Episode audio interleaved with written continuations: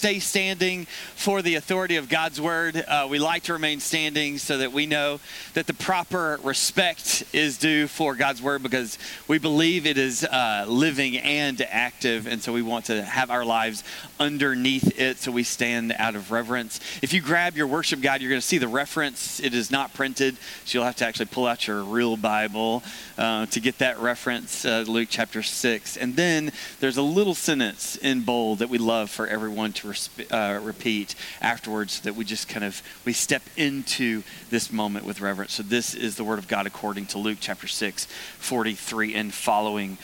For no good tree bears bad fruit, nor again does a bad tree bear good fruit. For each tree is known by its own fruit. For figs are not gathered from thorn bushes, nor are grapes picked from bramble uh, from a bramble bush. The good person out of the good treasure of his heart produces good. The evil person out of the evil treasure produces evil. For out of the abundance of the heart of the mouth speaks.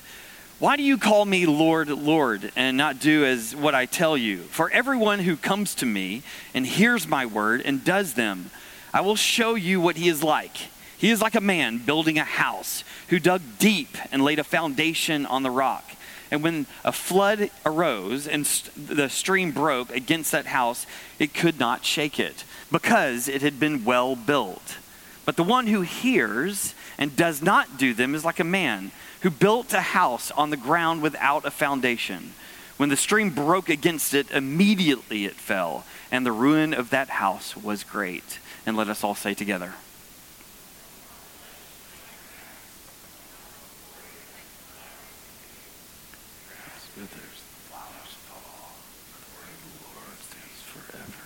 Go ahead and have a seat. Uh, this week is Palm Sunday, and so as we've referenced already, this is the beginning of, on the Christian calendar, the most important week of uh, our year. Uh, so today is Palm Sunday. This is the beginning of a wonderful week, and seven days from now we will celebrate that Christ is risen, risen indeed. We will uh, want you to reference Friday night. We do have a Good Friday service. Um, there will be no jokes. Uh, there will be very little light. It's actually a pretty dark day on purpose. Um, so we will come together. Uh, we will gather and to remember what Jesus has done for us. So we, whatever you're doing on Friday, we would inc- really encourage you to do that. Now, we are in the series called the Realia of Food and Drink. Uh, we're trying our best to get as much out of the, the Gospel of Luke as possible. And so what we've done is we've cherry-picked all of these passages that refer back to food and drink. At the end of chapter six, you come to Luke's version of what we call the Sermon on the Plain. Jesus' most famous sermon is called the Sermon on the Mount. That's found in Matthew five, six, and seven, where he was literally up on a mountain preaching a similar sermon. He actually is now down on the plain, and he's teaching it, but they're similar undertones, but they're very different. And so here at the end of chapter six, we are at the end of Luke's version of what we call the Sermon on the Plain. Jesus is the greatest preacher, teacher of all time. I mean, even if you're a secular historian, you look to Jesus and you're like, man, that guy could captivate the world. I mean, the way he spoke and the analogies that he gave, he was very provocative in the things that he said. He really was able to gut punch both those people who were far from him and those people who were supposed to, to uh, follow him completely. He uses analogies and he uses examples. He uses everyday reality to get our attention. So how does the Sermon on the Plains end? With two wonderful word pictures. And so like a good preacher, he gives us these examples. He gives us these pictures because what he wants us to hear abundantly clear, what is it like to follow me? So the Sermon on the Plain is to the crowds. There's a big crowd that has assembled. And yet the words of this sermon was pointed to what it says at the very beginning, the disciples, particularly these newly appointed twelve who are no longer disciples but are now called apostles. He's looking at them and saying, I know that you are following me, but now I'm going to push against it and give you some reasons why you should. And so he gives almost the impossible mandate. This is how you are to live. This is how you are to breathe. And this is how you are to follow me. And he doesn't make it easy. Instead, he makes it hard. So as he ends this sermon with very hard words, he gives us pretty uh, easy to understand pictures. First and foremost, he gives us a picture from agriculture, all right? So these are just the, the way that we see the world. There's grass and trees and the world and just all of the cycles of life. So he says, you and I have been looking at this world for a long time, and so I'm going to give you a picture of, uh, from agriculture. And so what he wants to do is he, these are hard words and these are hard preaching, but he wants to point to something very, very crystal clear, something very obvious. So this is axiomatic by nature, meaning there's no question whatsoever. It's black and white, it's clear, it's logical. He's just pointing to it, and everyone around us kind of says, of course. Not only is it obvious, but he sprinkles a little bit of humor in with this passage. Some of you have probably never laughed out loud at this passage, but it is quite humorous because it is so obvious. And he's just saying, okay. So when I was in middle school, we would just say, duh. And I don't even know what duh means, right? But that's what we would say when we were like, of course you should know that. And so this is Jesus's kind of mantra in this passage. He's not trying to be Nate Bargatze funny, right? He's just not like overly funny as a comedian, but he's using some irony. He's using some things to go, even you and I would be able to do that. What does he do? He points to a fruit tree. There's apples on apple trees, right? And you guys go, yeah. And then there's oranges on oranges tree, right? You know, like, okay, where are you going with this one? And that's the point. There's a long pause and there's nothing to fill in the blank. Jesus is pointing to the absolute obvious. When's the last time you went into a, like uh, out into a grove and said, oh, I know my trees really, really well. Like, so let me test your knowledge. Here we go. Jesus is going to point to a simple fruit tree. So, um, you guess, what kind of fruit tree is this?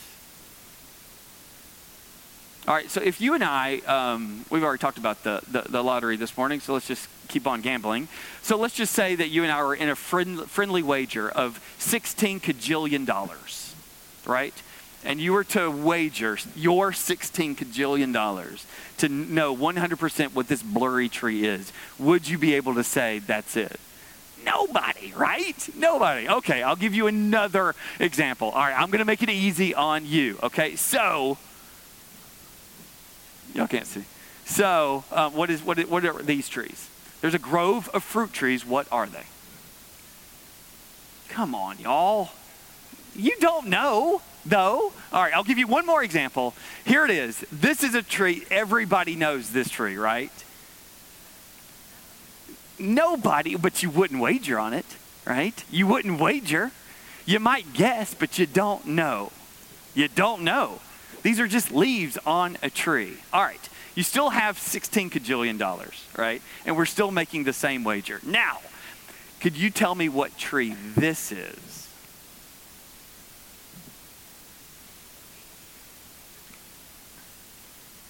Pretty easy, right?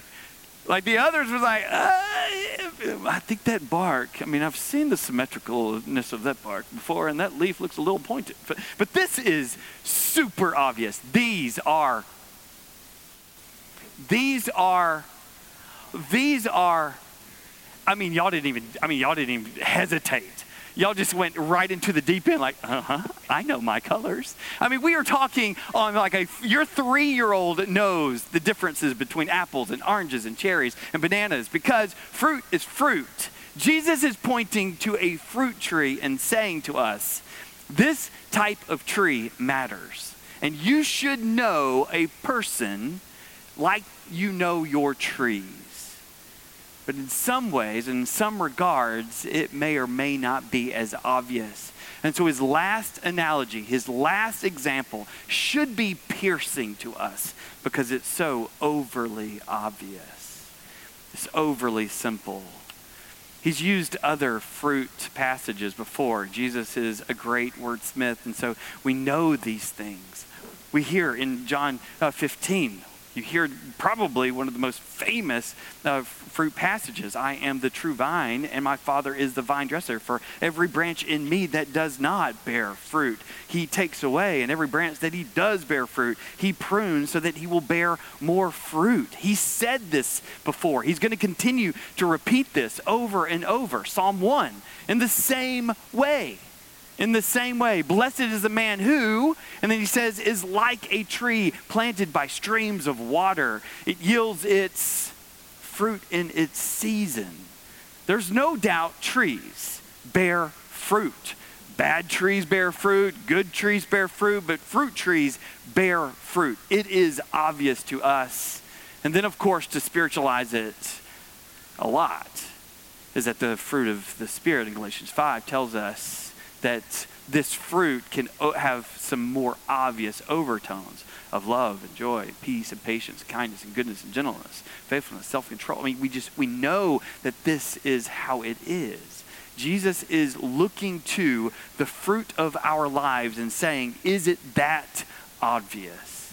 In the Gospel of Luke alone, he uses the word Luke, or uses the word fruit in one forty-two, thirty-eight, thirty-nine, six forty-three, six forty-four, eighty-eight, twelve seventeen, thirteen six, thirteen seven, thirteen nine, twenty ten, and then again in Acts chapter two, verse thirty. Over and over and over, he's saying this concept. Jesus is saying the fruit of your life matters.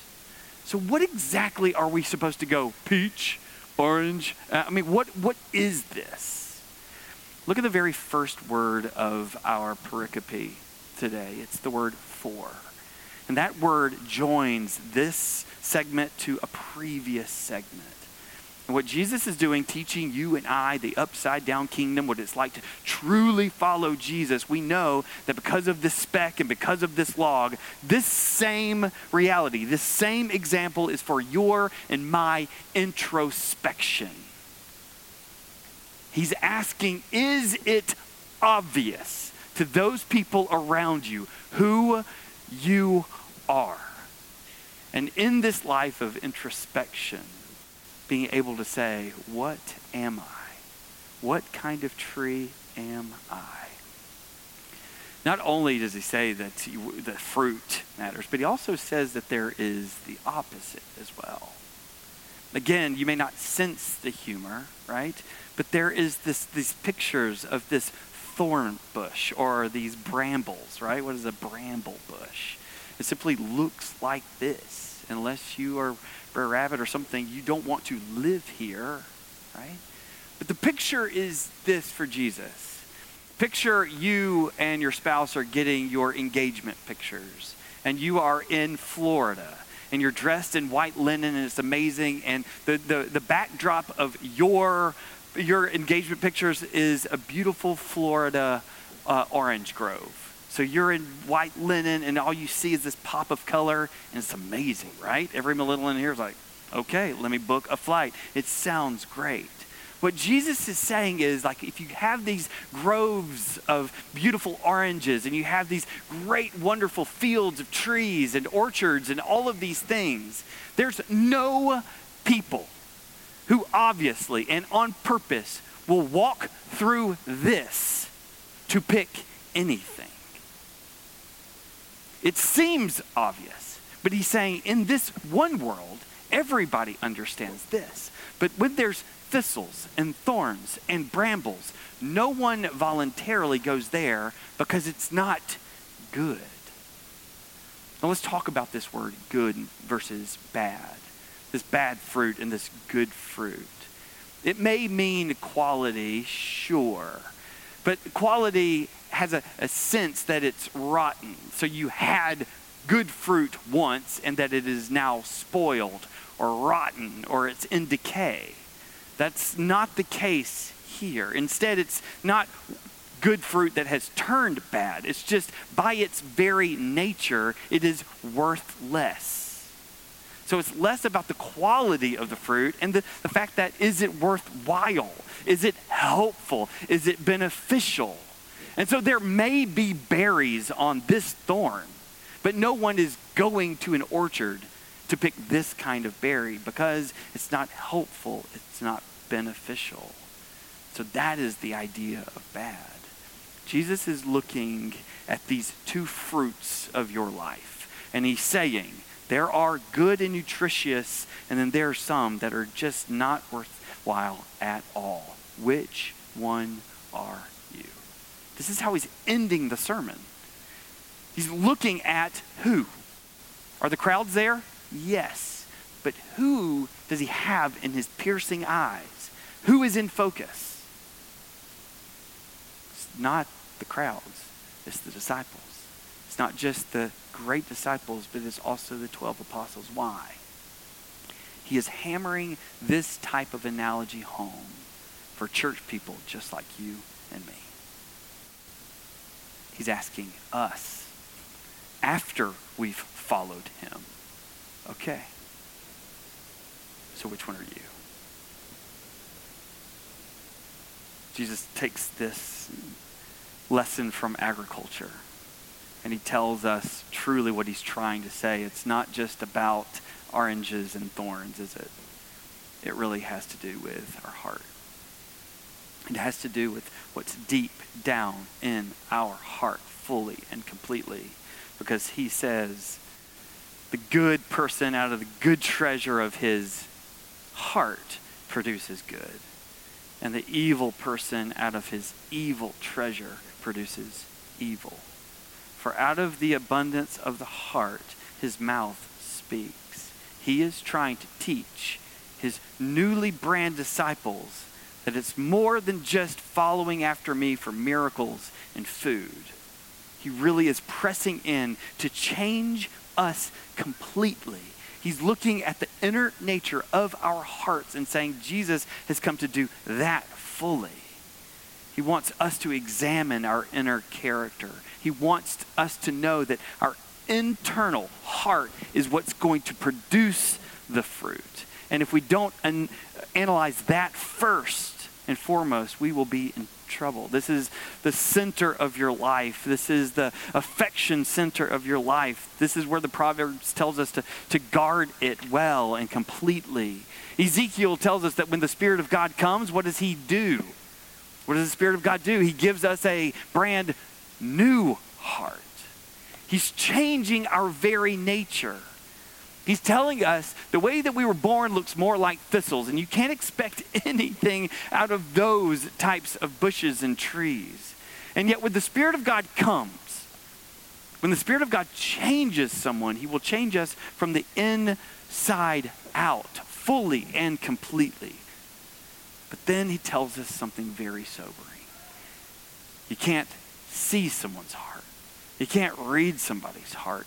You can't judge somebody's heart. And so the most sobering reality is not just the heart, but he tells us where the fruit lies. It's in our words. For out of the abundance of our heart, that's where we will find it.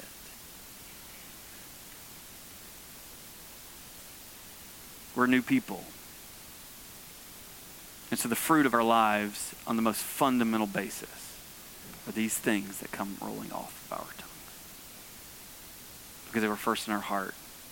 And what Jesus tells us is that our heart tells us our nature. We're either thorns or we're fruit trees. We can't change our nature.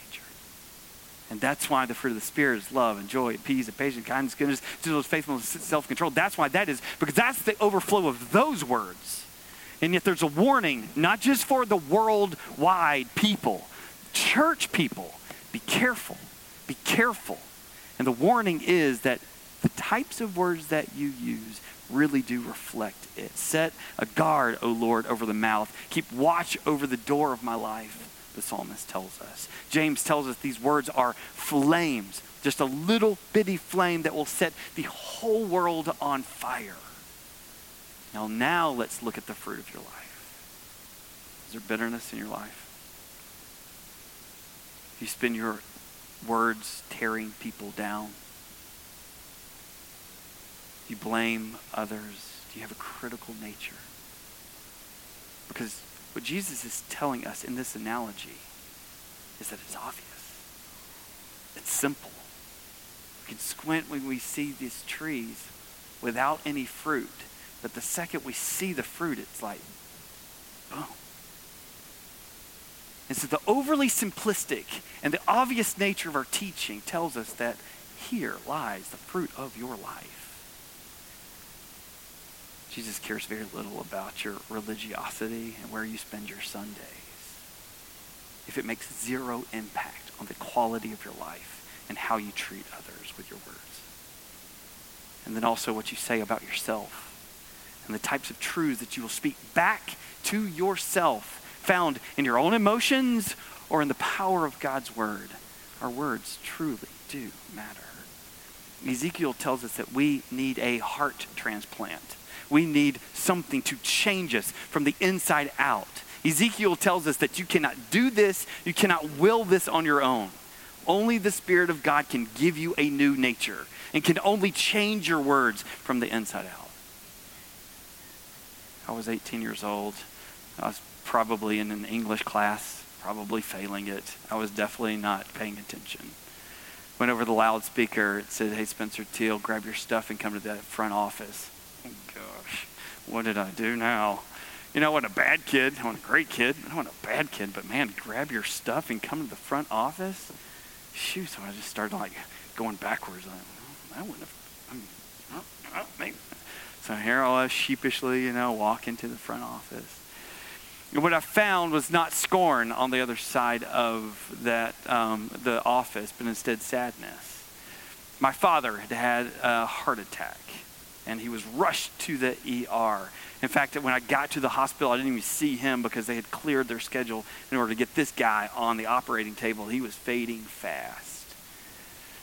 And so over the course of a day, I mean, this was back in the nineties, you know, those old dark ages, you know, where, you know, you, you know, like they just, I mean, I think he, they started his skull and ended up like opening him all the way up, you know, all of these types of things. But he was in surgery all day long. When he came out, he definitely looked like death. He was swollen up and everything. It took, I mean, six weeks to put him all back together. He was just donezo. But the heart attack and the heart surgery is what captured my attention. You see, in that moment, his heart was telling him, hey, something was failing, and it was impacting everything in his life. So much so that it dropped him to his knees. It made him incapacitated. He couldn't do it on his own. He needed somebody from the outside to actually help him live. What Jesus is trying to tell you and me today is that we need a heart transplant. We don't need to get our act together. You and I may feel like the Christian walk is like, yes, sir. And just doing it, you know, like out of obligation. But it's out of the abundance of a brand new life. I just looked at the clock. It's eleven. Whoo! Okay. Architecture. Architecture. Here we go. There's agriculture. There's architecture. There's more, there's more analogies. There's more things. This time you moved from the organic, right? Maybe a seed. Maybe you can put it in the soil like, okay, but, you know, birds have been dropping seeds and planting themselves for eons. So he's moved from the organic to the thing that actually needs a little bit of gusto, a little bit of just muster up a good old elbow grease and hard work. And he talks about architecture. And he tells us before he gets to the builder and this house, he tells us again, hey, by the way, let me make it super, super obvious. Before he makes it obvious, he gives us one more slight. One more kind of like, by the way, religious people, you're on the clock here. You need to really listen to my words. He starts with what I call religious fervor. Why is that? Because he says, none of those who say, Lord, Lord, right? And so he just, he kind of comes out with very religious language. The rabbinical uh, history tells us that when you repeat something twice, it's not just fervor, but it's for emphasis and also affection. It's not just Lord, but Lord, Lord means I really dig you.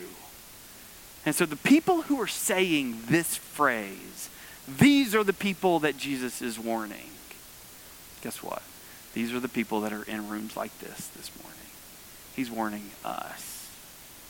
Not the crazies out there, the ones that are godless and cult. He is talking to us fully and completely. Not only is it just re- religious fervor with Lord, Lord, but look at this um, transition. He says, all those who what? Come to me, right? And then there's a comma. And then all those who not just come, but what's that next phrase? All those who hear my words. Guess who is in the proximity of his words? There's an entire crowd. Who knows how big it is? Those people have come to Jesus. Those people have come to hear Jesus. One more comma, one more reality. Not only those who come to me and hear my words, but who does them? The doers of the word. This is what new fellowship looks like. This is what discipleship looks like. Oh, religious people who love Jesus and respect Jesus and hear Jesus' teachings. He's telling us it's, it's not enough. A changed nature, that's the only thing that will count in this, this reality, is that not only we come, not only we hear, but we become doers of the word. James tells us that we should do that as well. But so does the Old Testament.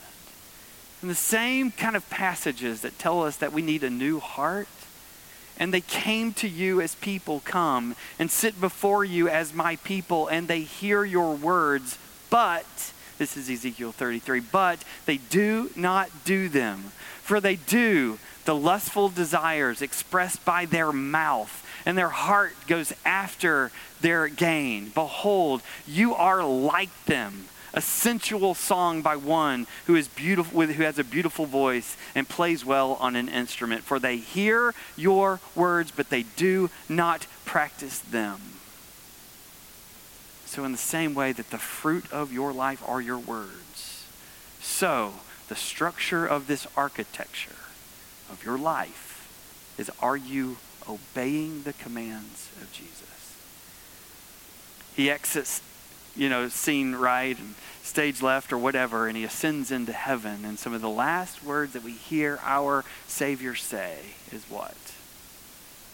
Go make disciples, right, of all nations, baptizing them in the name of the Father, Son, and Holy Spirit. And then teach them to obey all that I have commanded you. The difference between a follower and a disciple is that we listen and then we obey Jesus' voice. It should be obvious. It should be simple. And so he gives these analogies, and it's less about the, the structure and more about the person. We see here that there are two different types of builders, one that goes down deep and builds the foundation, and one that doesn't, just kind of builds it right there on the sand or what have you. So he tells us there's, there's two different types of builders, and he tries to make it obvious to all of us. But I think what I want to bring to your attention is that it's a, the house is about to fall. We know the end of the story. But the analogy is not about the houses and whether they stand or whether they fall, but of the builders and the type of prep that they make in their building. Sure, the crash, I mean, that gets all of the headlines. The winds blew yesterday and trees came down everywhere. That gets the headlines. We should be talking about trees that fell. We probably should be talking about roots that gave up the ghost. Here, we're not talking about houses that fall, but the builders that preceded them. While no one was watching, while no one was giving them accolades, while there was not one room that was painted, there was someone with the forethought to go down deep and underneath the earth where no one can see it, where there's no, like, there's no glory down there, will build a foundation for it to either stand or fall. so he does go to architecture, and he says there are lots of ways that you can fall. Like if you've got a crumbling foundation, your house can sink, it can tilt, it can break, it can do all of those things. So at some point, the obvious is, is does your life look like this or not? Here's where I'd like to land the plane. That there's two different builders, but it's the same storm. Two different houses, but it's the exact same storm.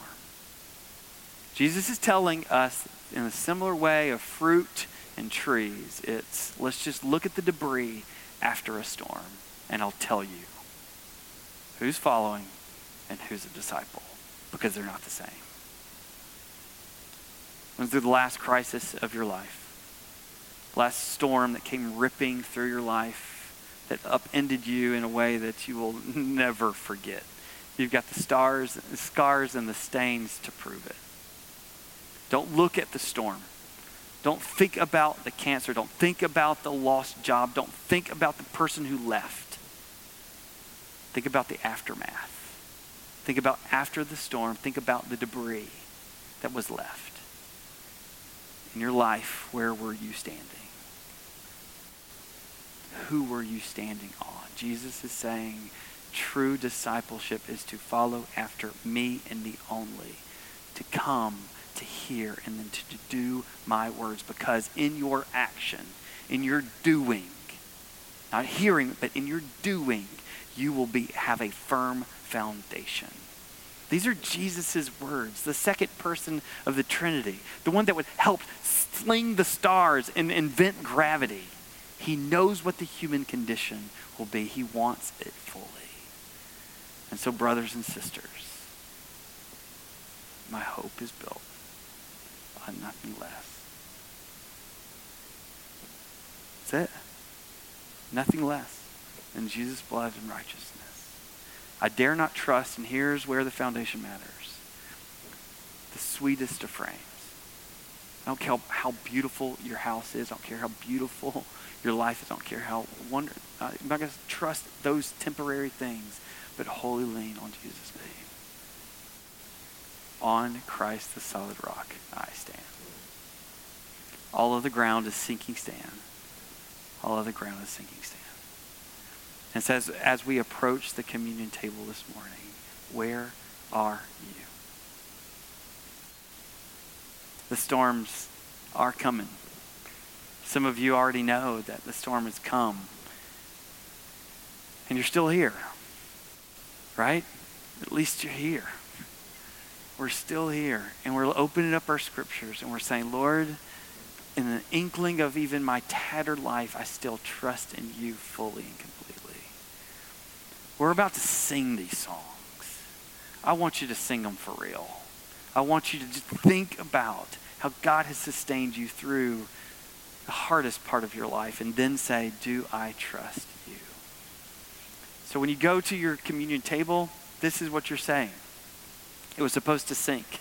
I was supposed to die. I was supposed to give up. I was supposed to have no hope. I was supposed to only trust in the things around me. But today, today, Lord, I trust in you and you alone. So there's bread back there that represents the body of Jesus that was broken for us. And these juice that, shed, or that stand for the uh, shed blood of Jesus for us.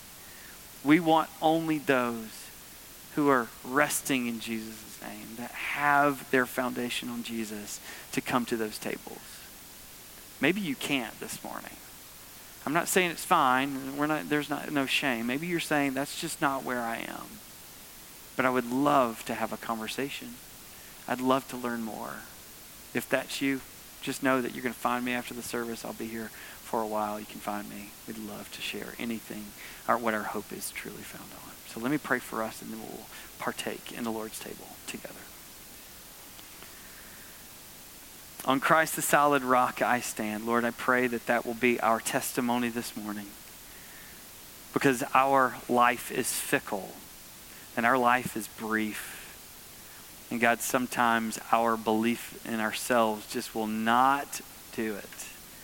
So help us, Lord, in your good name. Help us to believe in you this morning. Wholly and completely believe in you and you alone. So this table is for people who are disciples of you, who see this world and say, Lord, I follow you and I want to obey your your word no matter what. Even if it leads to people reviling me, I want to follow you no matter what. So this table, Lord, is a table of remembrance and a table of joy, knowing that you've taken our place. And so help us rejoice in that. And it's in your name we pray. Amen. So go ahead and stand to your feet and just know that these tables are open. We would encourage all those who are putting their faith in Jesus to come and partake now. So go ahead and stand, and these ta- the tables are open.